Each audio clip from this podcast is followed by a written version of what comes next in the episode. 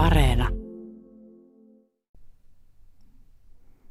Kouluvuoden päättymisen ja uusien ylioppilaiden sekä muiden valmistuvien kunniaksi päivän mietelauseena on tänään ote Aleksis Kiven Seitsemän veljestä romaanin ensimmäisestä luvusta.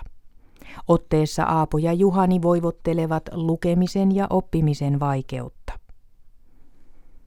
Aapo. Jumala paratkoon, onhan laita, ette me tunne Aatakaan, Aapisen ensimmäistä kirjainta, ja kuitenkin on sanantaito kristillisen kansalaisen välttämätön velvollisuus. Mutta siihen voidaan meitä pakoittaa lain mahdilla, kirkkolain mahdilla. Ja te tiedätte, mikä kruunun kone meitä vartoo ja meitä mielii temmaista hampaisinsa, ellemme itsiämme opeta kiltisti lukemaan – Jalkapuuhan meitä vartoo, veljet, musta jalkapuu, joka ammoittain jynkästi ympyriäisillä lävillänsä maata röhöttää tuolla kirkon porstuassa kuin musta karju.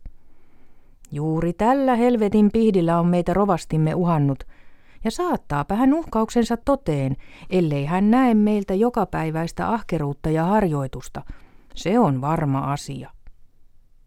Juhani. Mahdotonta oppia lukemaan. Aapo. Mutta voimallinen tahto vie miehen läpi harmaan kiven.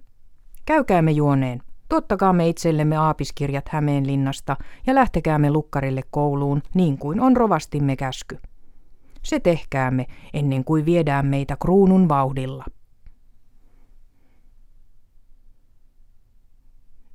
Päivän mietelauseeksi luin otteen vuonna 1870 ilmestyneestä Aleksis Kiven Seitsemän veljestä romaanista.